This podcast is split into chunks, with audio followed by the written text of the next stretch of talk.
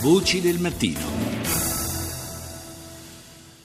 Joshua Wong, leader del movimento pro-democrazia Occupy Hong Kong, si era recato in Thailandia per partecipare a una manifestazione in memoria delle vittime del massacro eh, del, che si, si, si, perpetrò 40 anni fa in Thailandia all'università di Chulalongkorn, eh, ma eh, è stato arrestato subito dopo il, il suo arrivo dalla polizia thailandese. Di questa vicenda parliamo stamani con eh, Simone Pelizza, responsabile del desk Asia del caffè geopolitico. Buongiorno Pelizza.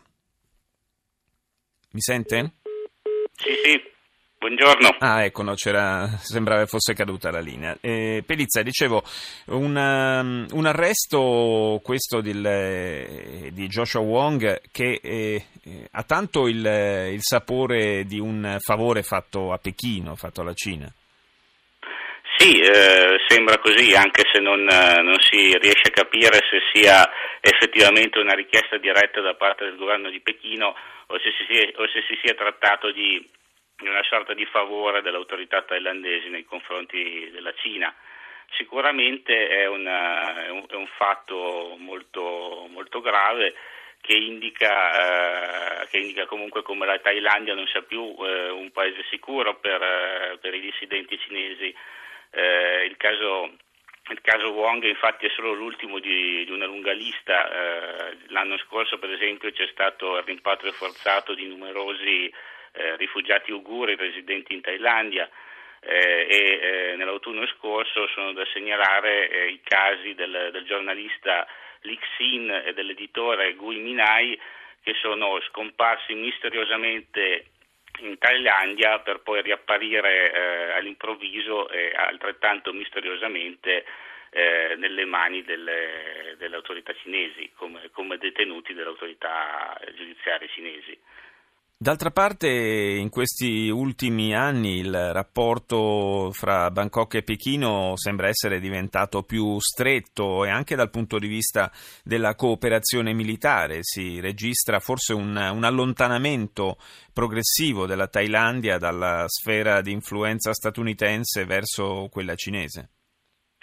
Sì, eh, è, un, è, un, è, un, fenomeno, eh, avvia, è un fenomeno che si è avviato già nel, nel decennio scorso ma che ha conosciuto una notevole accelerazione dopo il golpe del 2014 che ha portato al potere a Bangkok eh, la giunta militare guidata dal generale Prayut Pranocha.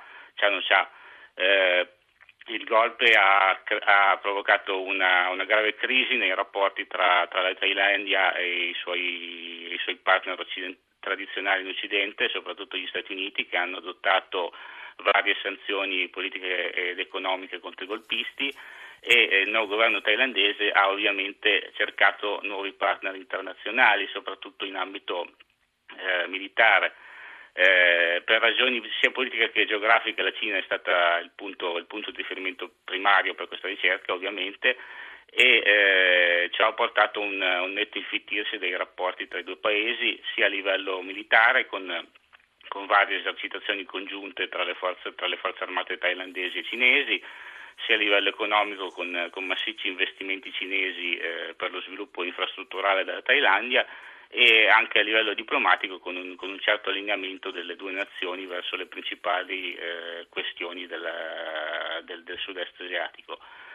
Eh, diciamo che ehm, la Thailandia ormai eh, gravita abbastanza ne, ne, nei dintorni di, di, Pechino e ovviamente questo, questo gravitare eh, comporta un certo prezzo da pagare. Nel caso thailandese certo. è eh, ovviamente venire incontro alle, alle, richieste di sicurezza di Pechino, incluso l'arresto e l'espulsione, l'espulsione di personalità scomode per la dirigenza cinese come come Joshua Wong.